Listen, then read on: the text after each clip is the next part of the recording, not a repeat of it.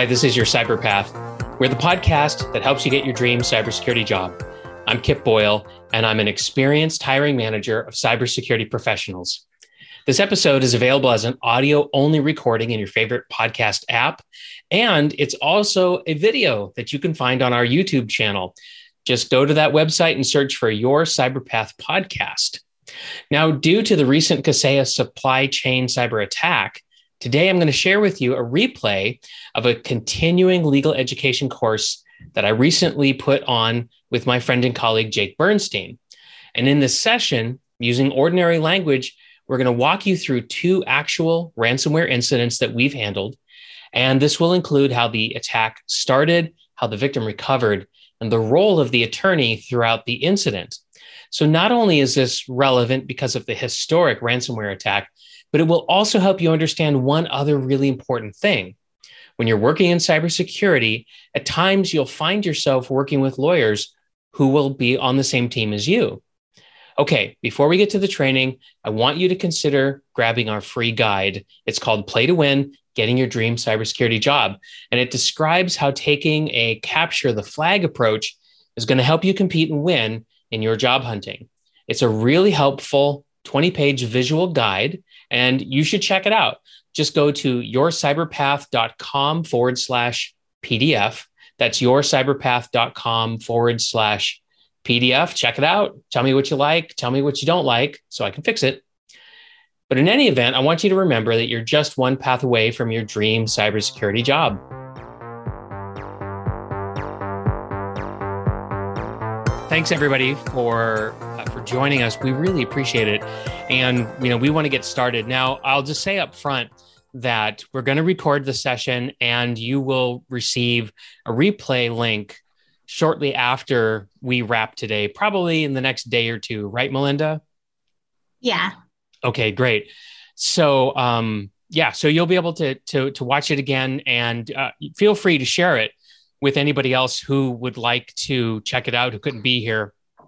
Uh, the only caveat is is that we can give continuing legal edu- education credits if you're actually participating today on the replay. We can't do that, but that's okay because I think our content's going to be pretty helpful, and so uh, even if, even if you don't get a you know a CLE credit for it, um, you know I, I hope the replay is helpful. So so that's that's what's going on with the replay. So uh, I'm Kip Boyle, and I'm the co-host of the Cyber Risk Management Podcast. Jake Bernstein's here. He's he's also the co-host. So thanks for being here, Jake. We're both co-hosts mm-hmm. of the Cyber Risk. Yes. Mm-hmm. Thank you very much. we are. And then also with us today is Melinda Miller. Melinda is going to be our facilitator today. So uh, welcome, Melinda. And would you would you mind telling folks how we're going to run things today in terms of questions and answers and so forth? Yeah, absolutely. So, hi, everyone. I'm really excited to be here with all of you. Um, I gave Kip and Jake the hard part of doing the presenting. Um, I'm just here to be the helper in the background. So, if you have any questions during the presentation, feel free to put them in your chat and I will answer all the ones that I can and the ones that are better suited for Kip and Jake, I will save that for the open Q&A that we will be doing at the end of the presentation. Um, if I think that should be everything. Um, Kip, am I missing anything important? Well, I think uh, you know, the, uh, when we do transition into Q and A, how would you like people to signal that they have a queue for us to A? Um, for any questions, you can raise your hand. There should be a little raise your hand button at the bottom of your screen. Um, and then as soon as we answer your question, if you could just put your hand down so I can keep track of them better. Great. Yeah, that'll be fine.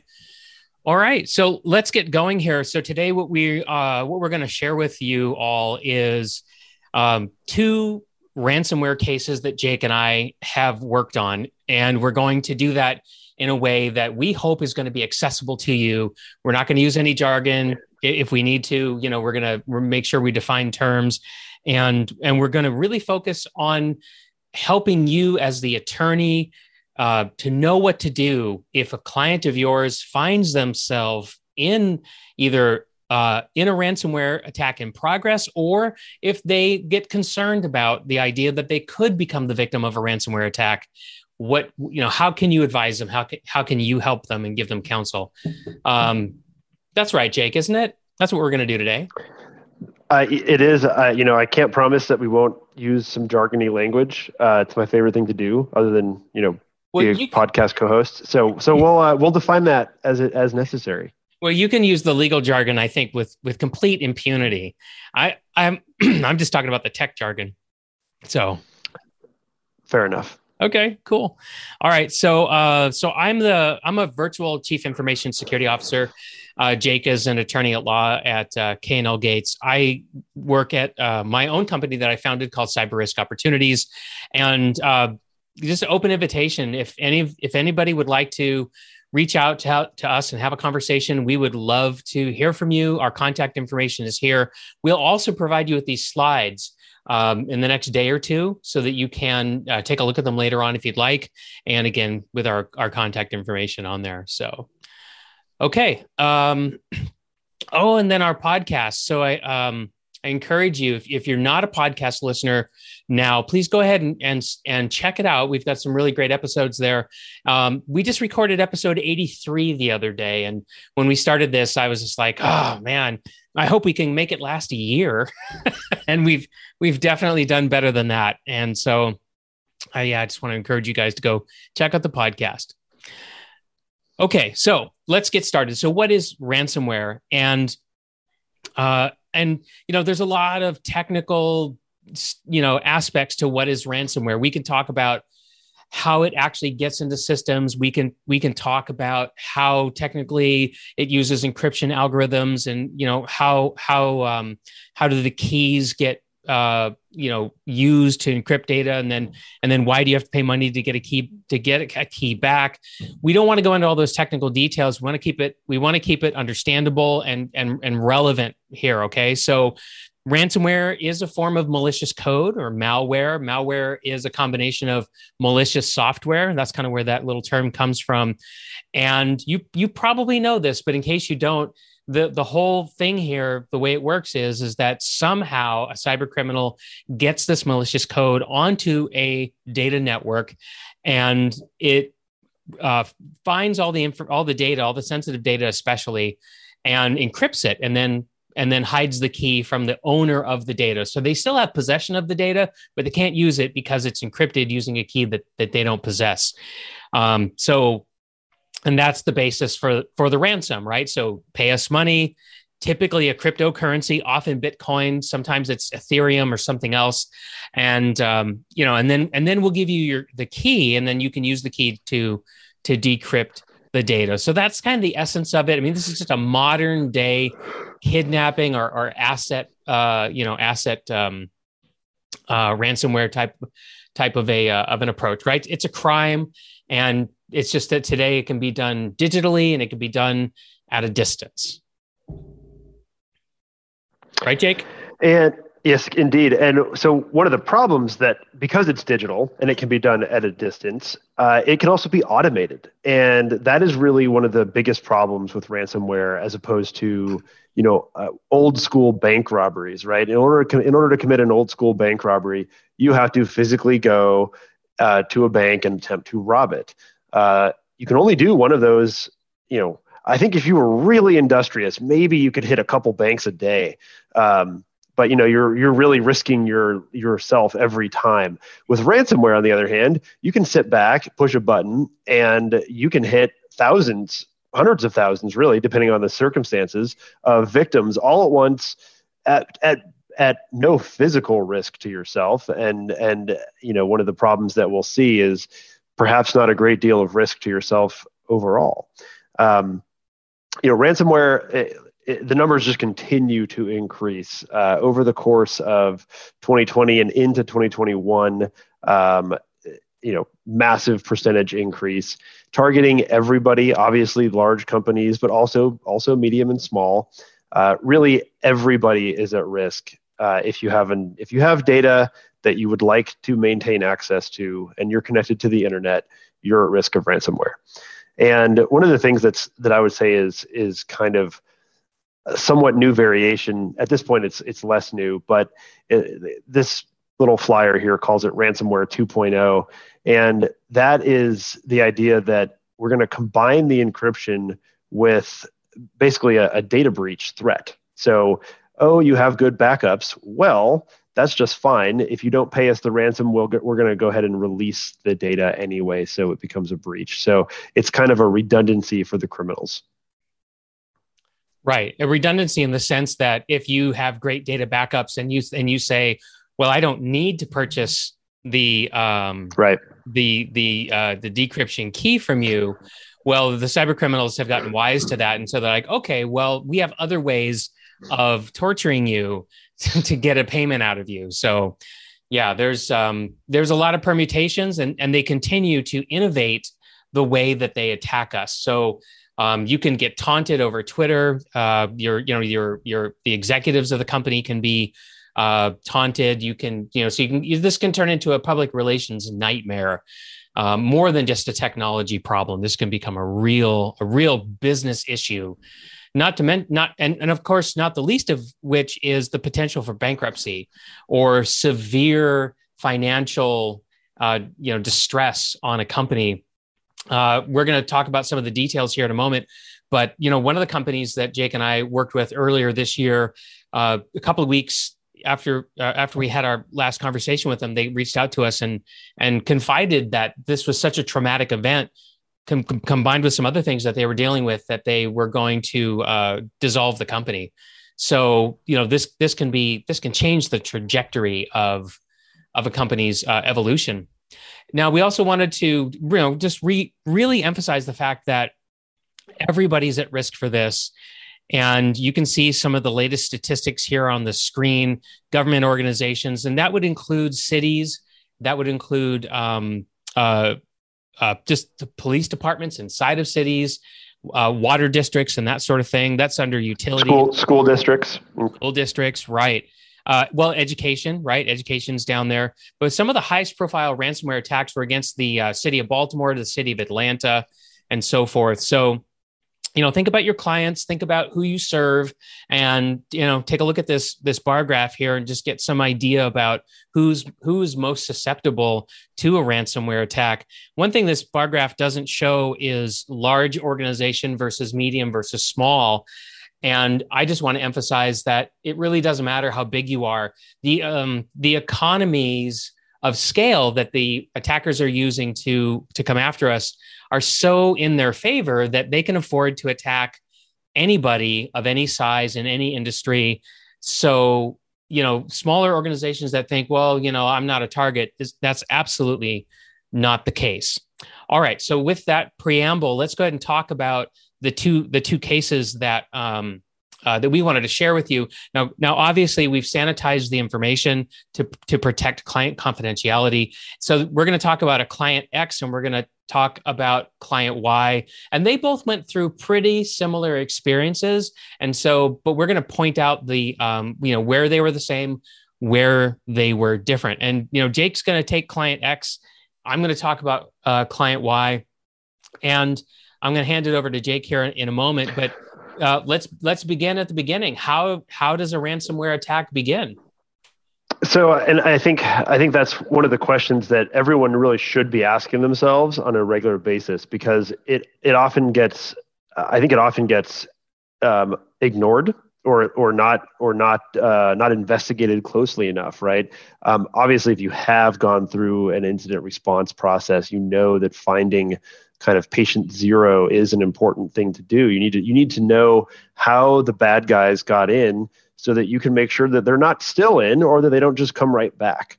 Uh, in this particular case, what was happening is that the client, one of client X's customers, so there's a there's a third party involved here. Um, their website was itself compromised, and so what happened is is that one of client X's business folks went to the website of their customer and they saw this pop up. Uh, you know, you're using an older version of Chrome, you should update. Well, Chrome updates fairly regularly. It's not an implausible uh, type of message. Um, you know, with this is the type of thing that with really strong cybersecurity awareness training, you would you would try to get people not to fall for. Uh, unfortunately, this individual either was in a hurry or, or just didn't didn't realize, clicked update, and very very quickly, uh, as you'll see in a moment, uh, the the the kind of malware was downloaded and its payload was was released, and we'll, we'll get into that. Right now, um, for client Y, due to the fact, due to the way the IT department responded to the problem, which is to say that they began to re-image machines immediately, thinking that that was the the the best uh, way out of the situation. They destroyed so much evidence in the process of doing that. Even even when we came on the scene and we said you know stop we we need, we're going to need some evidence here in order to um, you know help you out. We, we really couldn't determine the source of the infection uh, with with great certainty. But but by looking at the different systems we believe theorizing that it was their remote access server that was that was the source of the infection.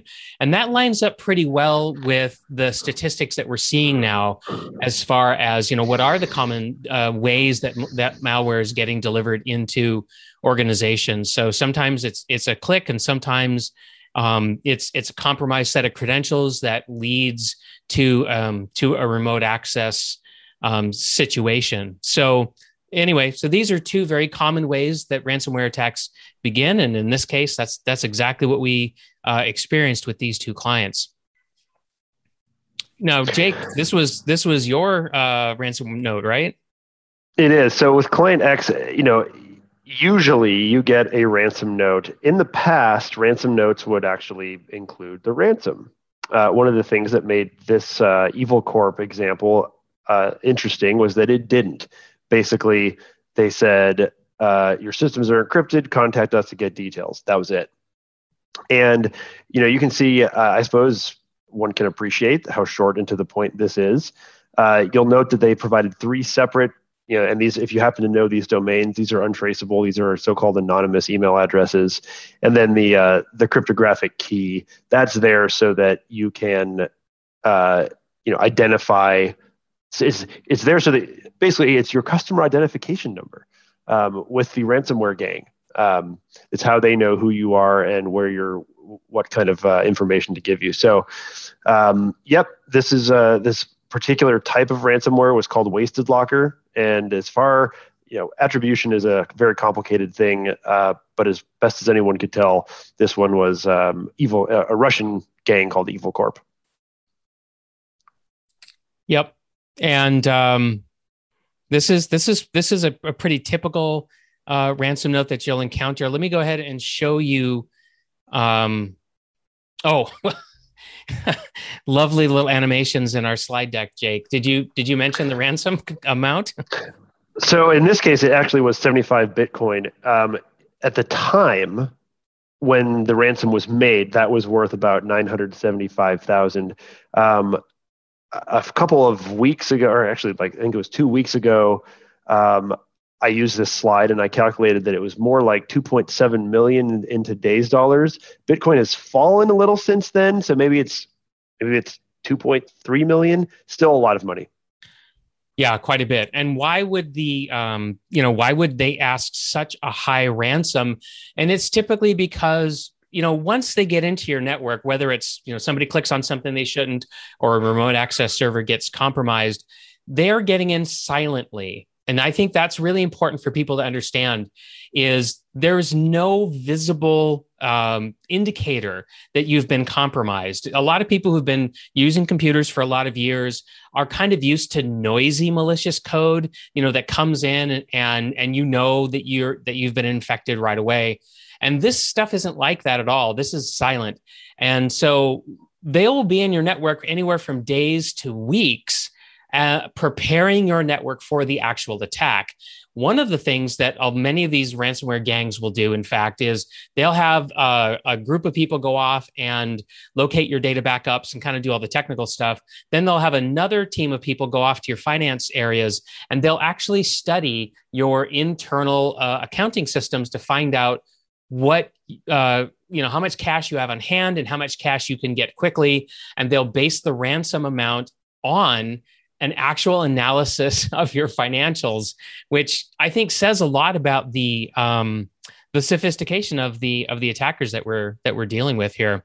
So the ransom note for for client Y uh, it looked a little different. And so here you can see a screenshot where where we actually held a smartphone up to the monitor and actually took a took a picture of the uh, of the ransom note. So in this case for client Y, it was a, a ransom a, a piece of ransomware called Sodinokibi, which is which is rampant now. And another thing, another term of a phrase that I want you to understand is called ransomware as a service. So if you know what software as a service is, right? Office 365 is software as a service. There's all kinds of out there. Salesforce. Well, so the criminal gangs have borrowed that business model. They now provide malicious code on demand to uh, their affiliates. So you can be somebody who wants to commit digital crimes, but doesn't have any technical skills to actually write the software to do that. But that's okay because if you can sign up for a Netflix account, you can actually become an affiliate. And so by becoming an affiliate, they will supply you with all the technology that you need. And then you can go off and you can infect people. And when you get paid the ransom as the affiliate, the developers of Sodinokibi will, will retain 20 to 30% of the ransom and they'll share with you 70 to 80% of, you know, the lion's share of the ransom. So it's very much like an app store, right? So Apple's app store kind of does the same thing. It's about a 70 30 uh, split of revenue with the uh, with the uh, the actual application publishers. So in this particular ransom note, um, the criminals alleged that they stole 80 gigabytes of personal and company data. So not only were they saying you need to pay us to get the key to to you know get access to your data again but if you don't pay us then we're going to auction off all of your sensitive data to uh, to the public. Uh, and um, yeah and and they're not kidding. In this case uh, 39 bitcoins about $500000 this was earlier in 2021 so big money. And uh, by the way, this is this is a, another screenshot that we took from uh, the Happy blog, uh, an interesting and ironic name. So the the the cyber criminals that run the Sodinokibi ransomware as a service actually maintain on the uh, the so-called dark web a website that will uh, where they list the different victims of their uh, schemes and where they will actually uh, sell off the data for, for the for the companies that don't pay the ransom. Here's a screenshot. So we were checking this every day, sometimes twice a day, to find out if our if our client was going to uh, actually show up on there. They never did. But while we were taking a look at it, we actually saw uh, one of their victims was a uh, was a, a, law office who had some uh, legal documents related to Jessica Simpson. So um, yes, even law firms can become the victims of a ransomware attack, and client files are at stake. And and this is just awful, just absolutely awful stuff. I I hope none of I hope nobody on this uh, session today has to go through this because it it's the worst. I would say especially law firms, but mm-hmm. that's not the focus of this particular CLE. We have a different one for that. Um, so client X th- this is what this is really interesting. Their ransomware incident, it, you can learn a lot. This is a timeline from the forensic firm, and and this required um, a lot of work to generate. Right, this is this is weeks later, um, and it it shows you what you know what actually happens with the uh, with the attack. And I think that one of the really scary but also important things to recognize is the top really, uh, I guess, almost 10, maybe, maybe a little bit under 10 entries. They're all on the same day.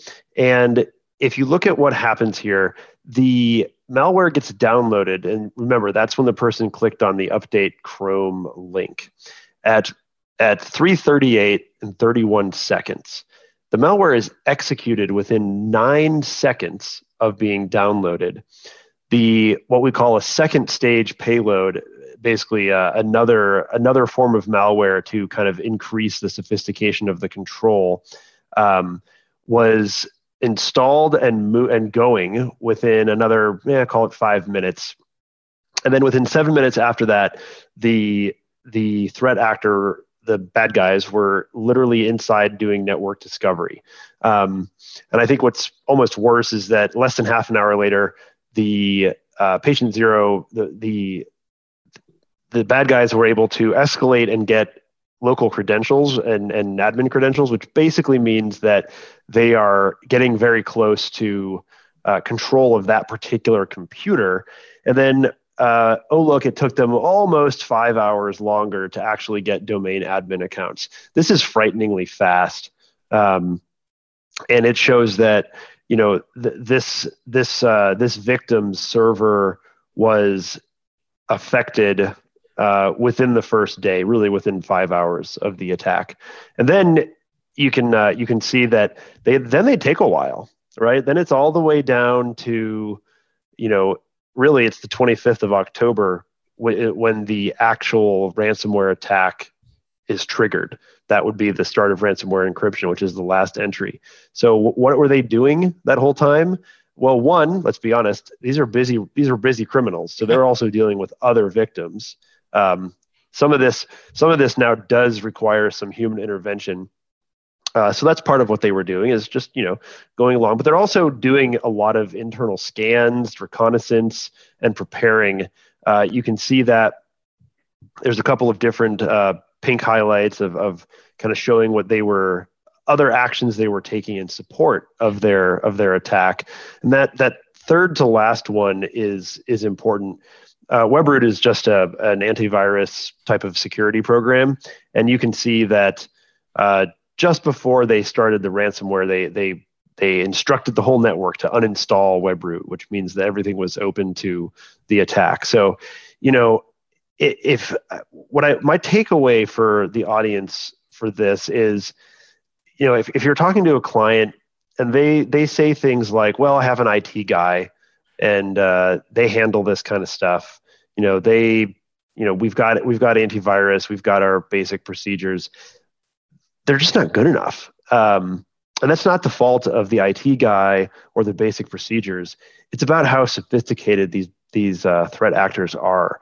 So, you know, my my hope is that you know you'll look at this and you'll you'll go back to clients who ask you for basic advice on ransomware and say push deeper than just you know our IT guy is taking care of it. Ultimately, it's the it's the business owner who suffers um, when that when this goes wrong. So, right. So it took four weeks roughly for the attackers to position themselves to actually launch the attack and and realize too, and this is important, they were not detected. Nobody at the victim company had any idea that this was going on until they until they struck. So this yeah. is absolutely insidious. Uh, and I think that it makes the point that we are outgunned. Think about the people, the IT staff that we've entrusted, the software that we've that we've purchased and installed, and it's impotent to to deal with this. And I want to highlight Alex Raiders, uh, who's who's in the uh, who's in the chat. He's one of the uh, the attendees today. He says Webroot Webroot is an extremely effective piece of software, and I don't, I you know, there's nothing at all about Webroot that I am that's you know we're disparaging. It's a good piece of software. It doesn't matter how good your software is if the if the enemy, uh, if the if the computer thinks the enemy is the administrator and listens to the command to uninstall the defenses, it doesn't matter how good your defenses are. Yeah, You're done. I'm I'm thinking of the old Star Trek movie Wrath of Khan where uh, where Kirk figures out the code for Khan's uh, stolen starship, and he drops the shields while while Khan is you know standing there, and suddenly becomes exposed, and then the Enterprise strikes, and um, you know I just think you know Hollywood isn't very reliable for illustrating a lot of things having to do with cyber risk, but that was one of the times when I thought they did do a good job. So, all right let's take a look at the uh, the client Y uh, ransomware incident. You can see there's an awful lot of redaction on here, um, but it really follows the similar pattern. Okay, so we were able to, even though a lot of the evidence was destroyed, we were able to pick up the trail on December 13th, and you can and you can see in here that the Windows server was exploited for the admin credentials. And then it wasn't until early March, and then finally mid March, when the ransomware was was activated. And and as Jake said, you know what's what's the deal with the delay? Well, it's a combination of they needed to prepare the the the victim for uh, to be fully exploited, but we also theorized that they had a lot of, a lot of other victims that they had to attend to and there's really no rush right because if they're in and they're silent and they're undetected then there's really not a tremendous sense of urgency for them to get on with the attack. It's it's very unlikely that they're going to lose that access while they're preparing uh, for for the attack. So and, and and just on this particular one there were no forensic there were very there were very limited forensic records to review. So there's it's also the case that we just don't know what they did between mm-hmm. mid early december and, and march.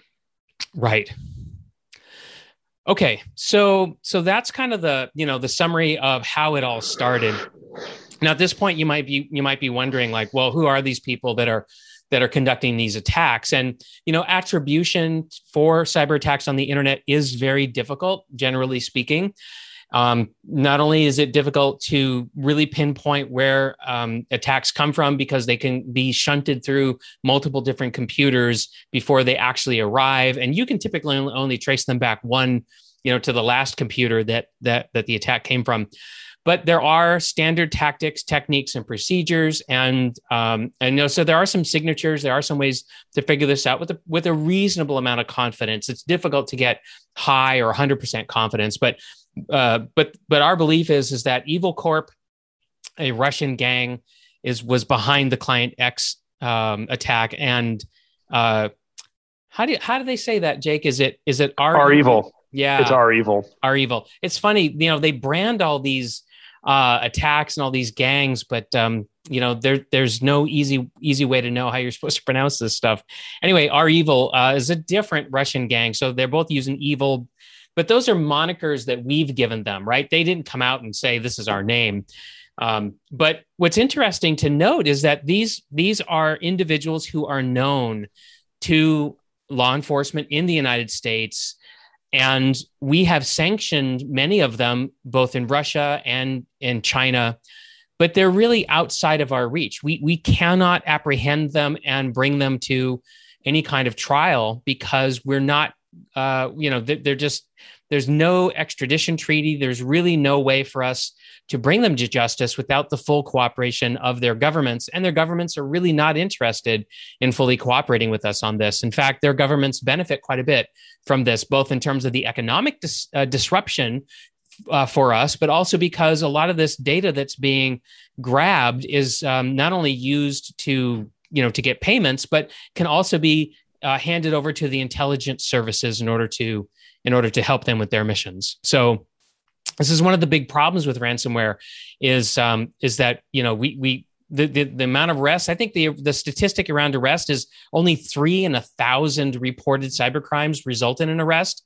And if in a thousand cyber crimes that's that's the tip of the iceberg. Most the vast majority of cyber crimes are actually never reported so okay so so there's you know kind of how it's how it happened who's behind it let's now talk about how do you respond to this Jake.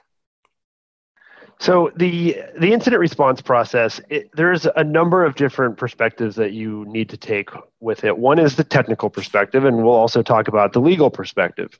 With the technical perspective, you're looking at um, you know basically four work streams that are kind of happening all at the same time, followed by um, what we'll kind of get to later. But you need to, the absolute most important thing is to start gathering information. If you don't have the information, then you don't know what to investigate, and you can't you can't eventually get to eradication. Um, the second most important thing is to contain the the response. If you haven't contained it, then it's going to just continue affecting you, and you don't really know. Um, you know, there's no you need to stop the bleeding and that's what the containment is doing. That's putting on the bandages and, and getting that all kind of tied off. And then it's about recovery and then monitoring which is really part of recovery. And what you need to be doing there is um, you know possibly rebuilding your network Um, the monitoring is, you know, how do you make sure that you're not getting reinfected again? I don't know the exact statistic right this minute. I'm sure it changes, but it is not uncommon for uh, victims to be re-victimized within days or weeks of thinking that they have solved the issue. So that's a it's a real real problem. Ready for the next slide? Yes. All right.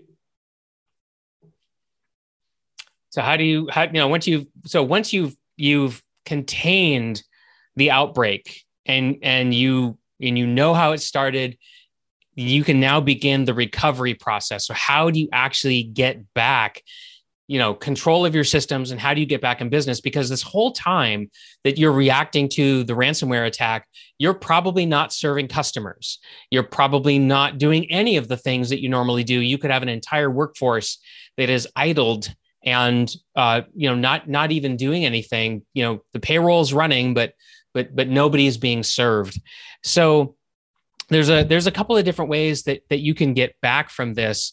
What you're seeing here on the on the slide this roadmap to production this is showing you a situation where you you're going from the left to the right and you've got this so-called dirty production network right? So this is these are the computers that you use to run your your business. It, they're dirty. They're they're infested with malicious code.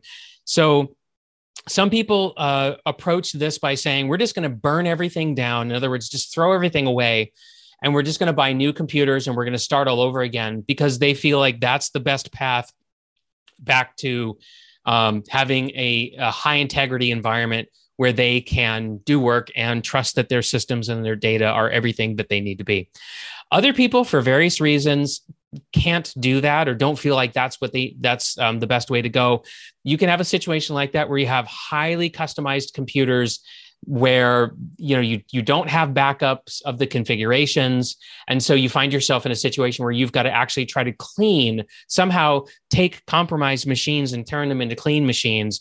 And there and there are ways to do that and that's what this is showing you here. So you take a compromised network you quarantine it then what you do is you is you pass it through what's called a laundry network and that's where you are looking at the servers one by one possibly in groups and you are uh, purging them of the malicious code as best you can you're installing updates whether that means new operating systems or, or, just missing patches. You might have some backup data that you can use, but you're sort of piecing, you know, using pieces, pieces and parts and in isolation.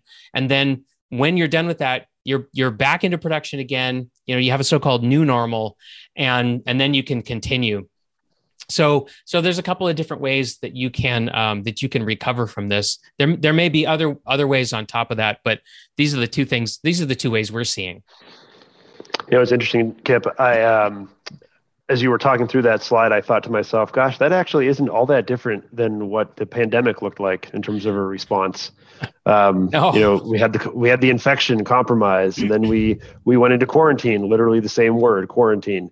Um, and then the laundry was, you know, getting vaccinations and and masks and all that stuff. And and yeah, you know we haven't hit the new normal yet but we will so yeah you know and, why and, should you and and by the way th- there's a reason why these are called viruses you know they they behave in yeah. strikingly similar ways to biology Yep, it's very true. It's also where we get our one of our favorite little terms, uh, cyber hygiene, from. And and uh, I see the question in, in the chat: How would you defend yourself from an attack? That's really a very different kind of presentation. We're not going to cover that today.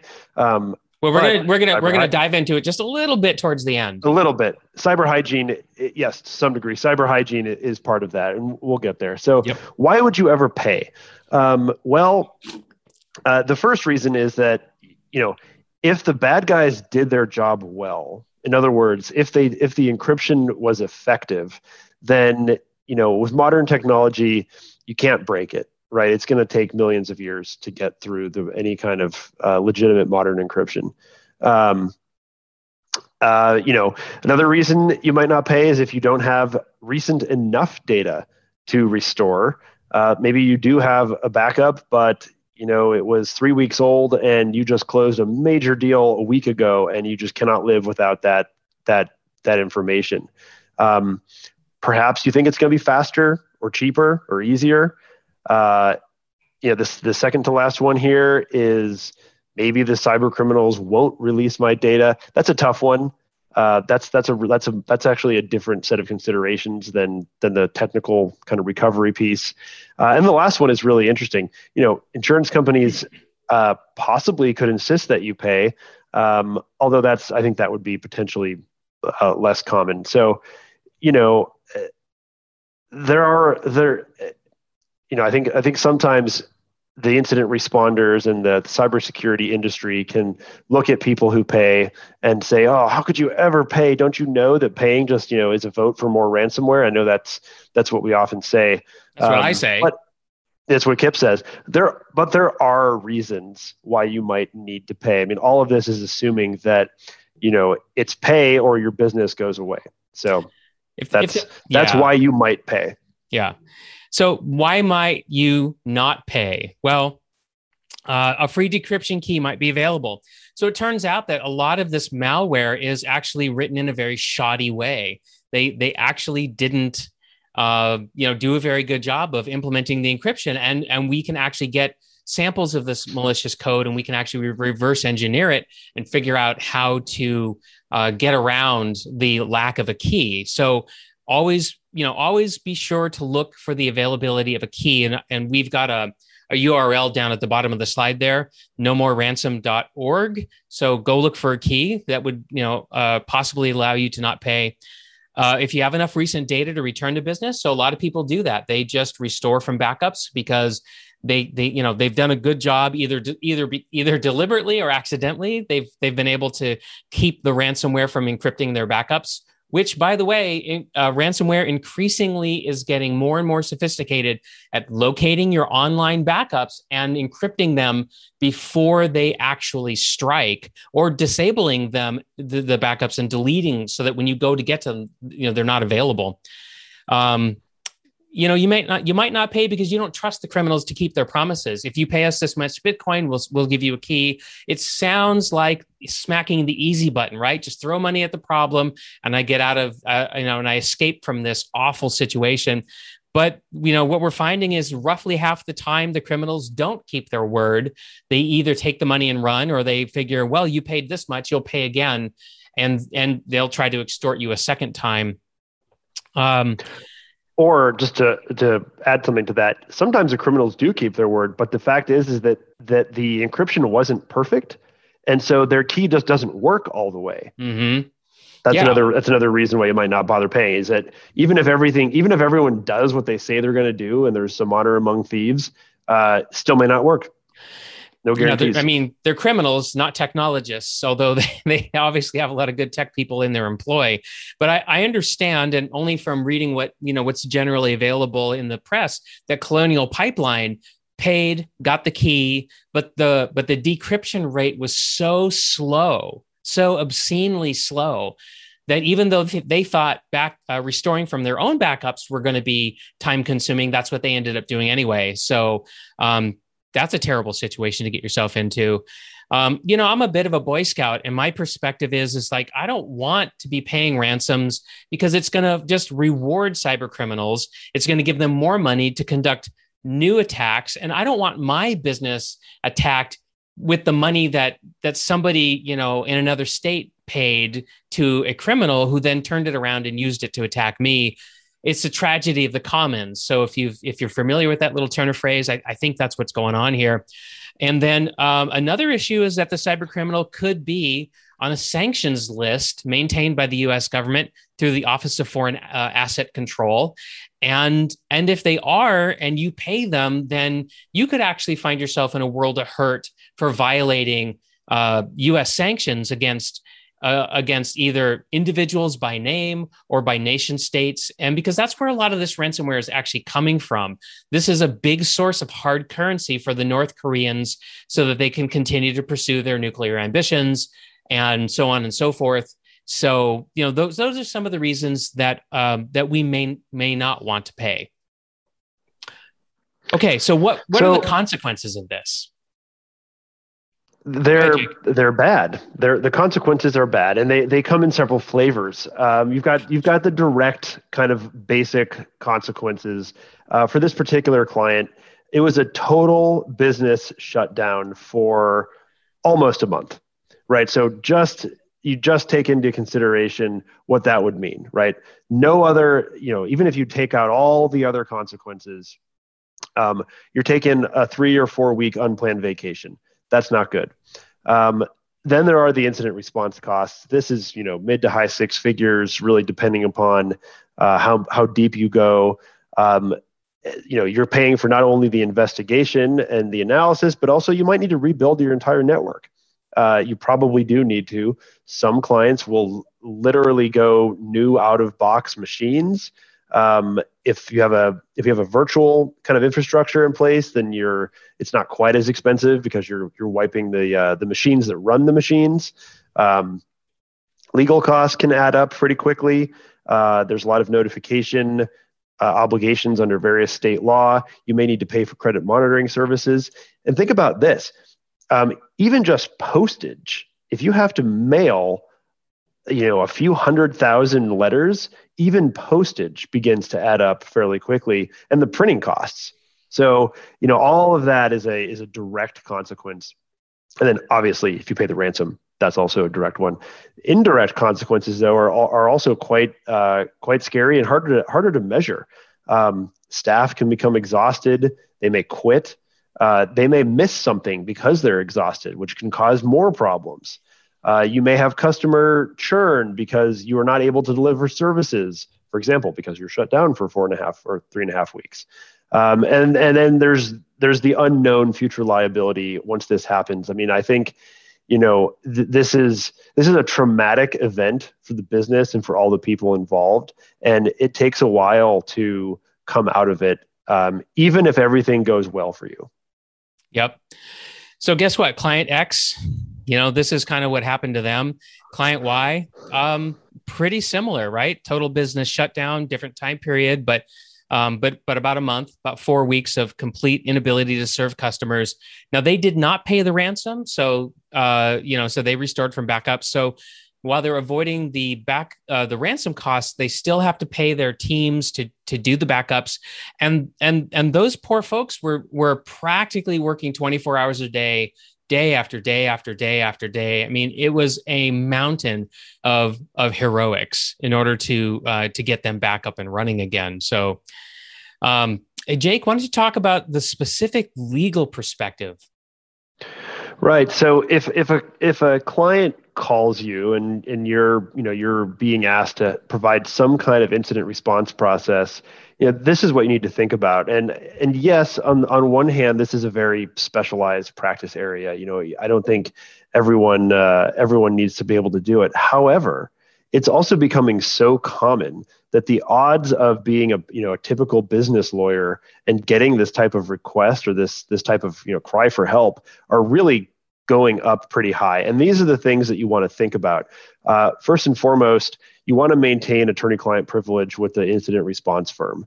Uh, there's some case law on this. It's a it's a it's a it's an area of let's just say uh, legal development a little bit unclear um, I would say, you know, what, if it happens, is the time to do the research on that. Uh, you'll want to uh, find some kind of, you know, uh, find your KIP to uh, to lead recovery. You need someone to lead recovery, right? If you if you have someone in house, great. If not, you really need an expert in the field to do it. Um, and that can often be on the the kind of lawyer slash quarterback role. Uh, you do oftentimes want to uh, talk with law enforcement. Uh, there's a couple of reasons for this. Uh, one is, and this is specific to ransomware, but if it's a if it's a wire fraud issue, you want to talk to law enforcement as soon as possible because if you do it quick enough, there's a chance that that funds can be recovered. Um, and then otherwise, you want to. You, it's part of it is doing the right thing and and getting the information out there to the right people so that they can work to uh, you know try to try to increase that arrest percentage. Um, one of the largest components, and this is this does get to be more specialized, is you know what are the reporting obligations? You've got local, state, federal. You've got international law. Um, what what is uh, how are you going to deal with it? Uh, whether or not something is a breach is oftentimes a, uh, a combination of both technical and legal analysis. Uh, you have to somehow obtain the facts. That obviously involves talking with the incident response firm, but also the client. What did you have? What what could have been stolen? Right? If all you have is a list of email addresses, that's not a that's not that big of a deal, right? But if you happen to have the person's email address and their whole name and their address and their mother's maiden name and their social security number and their, you know, their the name of their dog when they were a kid, you know, this starts to get very bad because uh, now there's a ton of information. The more information the bad guys get, the more harm they can cause. Um, as we kind of mentioned about the uh, the risk of sanctions, that's a legal issue. Uh, certainly, insurance coverage issues is a big problem. And then uh, third party liability and just generally kind of spotting the issues and looking around, uh, you know, the doors and corners, so to speak, of, of what's coming next. So that's that's all what what the lawyer can do uh, for the during the incident response process. And and that's really important because my my job when I'm uh, playing the role of of a recovery coordinator or an incident commander. I don't have time to do any of that stuff. It's not possible. Even if I was qualified to do those things, I would not be doing those things. I'm trying to get the business back into operation. Okay, so there was a couple of, of key questions that you might uh, that you might get from from a client. So, you know, what if they're in the middle of a ransomware attack and they call you, probably you know on a Saturday or late at night or something like that? um, you know so so how do you respond to that and, and we've got some suggestions here so jake you want to cover that yeah so the first thing the, the first question you always ask is do you have cyber liability insurance if so call the insurance company call your broker um, the beauty of cyber insurance is that it has it, it's kind of a built-in containment and recovery team they will have uh, people that you can call who will immediately be able to start this containment and recovery process. Um, and good news, it may even be fully covered. You're probably going to have, um, you know, the the equivalent of the deductible, but you will have uh, you will have some support there. If you don't have cyber liability insurance, uh, tongue in cheek, call me. I'll then I'll call Kip. But really, um, you do need to uh, you need to get in touch with someone who can help you through it as soon as possible. Um, either way, please don't destroy evidence. Uh, it makes it very, very hard to, uh, one, contain and ultimately monitor for future attacks. Um, and to, you know, also you need to know what your obligations look like. For example, if, uh, if it turns out that the only thing that happened is they encrypted your information and left it locally, in other words, there was no data exfiltration, then you know, depending on the state, you may not have reporting obligations. On the other hand, if you know that data was stolen and taken from your systems, that changes your reporting obligations. So it, it gets complicated very quickly. It, you know, it would be ideal if there was one clear federal standard, but there's not. For for now, we have the patchwork to deal with. Yeah, and that's something that the um, the cyber li- liability insurance teams are actually very good at. They actually have teams of people that know what the requirements are in all 50 states and they can quickly get you those answers much faster than you can probably get on your own. So there's a second question that you might get asked, which is, you know, a client may come to you and say, look, I'm not having a ransomware attack, but you know, my friend who's the chief operating officer over this other company that's very similar to ours, they did just go through one or they're going through one right now. What do we do? So in that case, what you're what you what you found yourself uh, in is a prevention situation, right? So you've got a client saying, "I don't want to go through that pain. Keep you know, please help me avoid that." And so you know what what you're going to do is you're going to you're going to need to offer them some kind of a prioritized mitigation roadmap, right? And that's what cyber risk opportunities, that's what I specialize in doing. So if it was my customer, if it was my client, then I would build them a cyber risk management action plan, which would cover ransomware prevention, plus other things too, like business email compromise, different financial frauds. I mean, there's all kinds of things that are going on right now.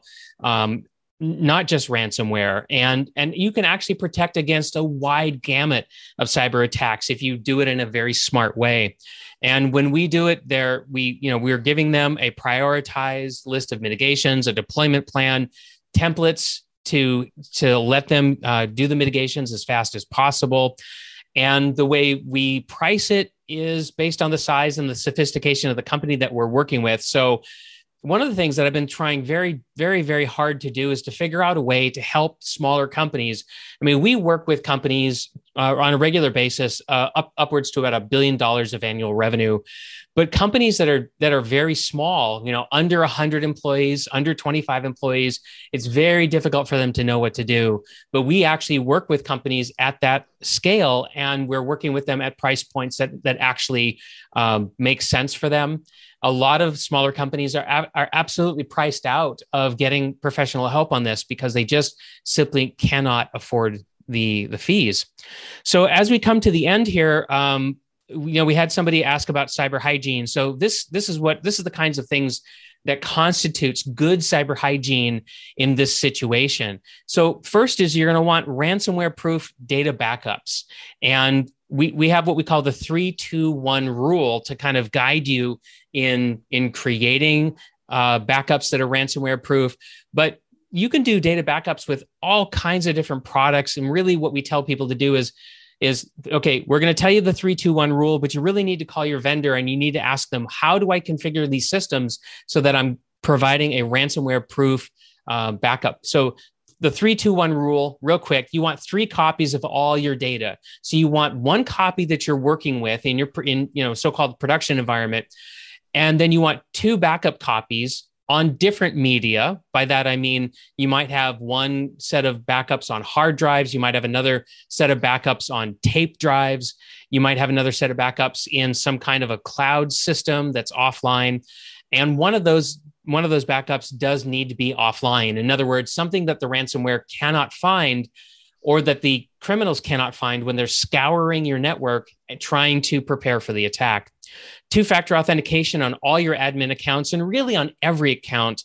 If you can figure out how to do it, two factor authentication is, um, is amazingly effective at preventing account takeover. You're going to want a, a ransomware incident response playbook because you do not want to make this up at the time that you become infected is not the time to figure out how to respond to this. You you're going to want some kind of a crisis response plan a business continuity plan because if you if you think back to these two two uh, cases that we worked on these are businesses that were shut down for four four weeks you know give or take more or less and how, how do you how do you maintain the trust and the confidence of your customers when you can't serve them? You need you need a plan and you need people who can do that. And then finally a robust cyber liability insurance policy which um, i think we've talked enough about that to uh, hopefully so that you understand you know there's a lot of real value there uh, even though it can be a difficult thing to purchase. All right. So thank you very much. We've made it to the end. We've got some time. I'm happy to stick around past the top of the hour if you have uh, questions. So if anybody does have questions, let's go ahead and take them now. And Melinda, you are the facilitator. So would you remind people how you'd like them to uh, ask questions? Okay, I'm just going to ask it. How have you ever seen a global conglomerate incident response plan for each region, or are they separated by business units? Mm. So I've seen it both ways. It what it often turns out what it yeah the decision to do it one way versus the other often turns on how that the conglomerate is currently structured. So if there's a lot of centralized services, for example, if in, if the IT uh, department is highly centralized and you've got other uh, centralized uh, uh you know headquarters services, then you'll often see a, a monolithic response plan maybe with some customizations for different business units but if the if the it is highly distributed along with you know legal and, and contracting and other services then then you'll typically see business units will be responsible for having their own response plans that's what i've seen jake any comment um, I, have seen I, have seen something similar. Um, really, it's it's the business unit by business unit, depending on how their operations differ or are the same. It, it's it, you can see both. What percentage of the network becomes infected before quarantining company? Uh, okay, well, I can, so 100% in both. Yeah, I mean, that was, they were, there was no detection. So there, the quarantine, I mean, the, the quarantine um, hypothetically could have become effective, you know, if someone was able to spot it as it was going and, and then cut it off. And that, and that does happen. Um, that does happen from time to time. But in both these incidents, uh, it was not it was not seen. All files, all laptops, all desktops. So a lot of these, uh, yes, and all servers. Some, but I think the primary target for most of these was the servers, um, and then for the simple reason that these companies were all they were you know, nobody was supposed to have local storage. Um, so you know, same effect. But there, but yes, yeah. The thing is, is that they're going to go to where the data is, right? These are right. not these are not low sophisticated brute force methods, right? These are highly sophisticated, highly targeted uh, attacks. So they're going to find where your data is, and then and then they're going to make sure that they get it, and they'll take time to do it. And it is top of the hour, so uh, we thank you for being here, and I would encourage everybody to uh, let us know how we can support you. If you would like a, uh, a, a, consultation with Jake or myself, we'd be happy to do that. And um, we really appreciate you being here. And let us know if there's if there's anything else that we can do to support you.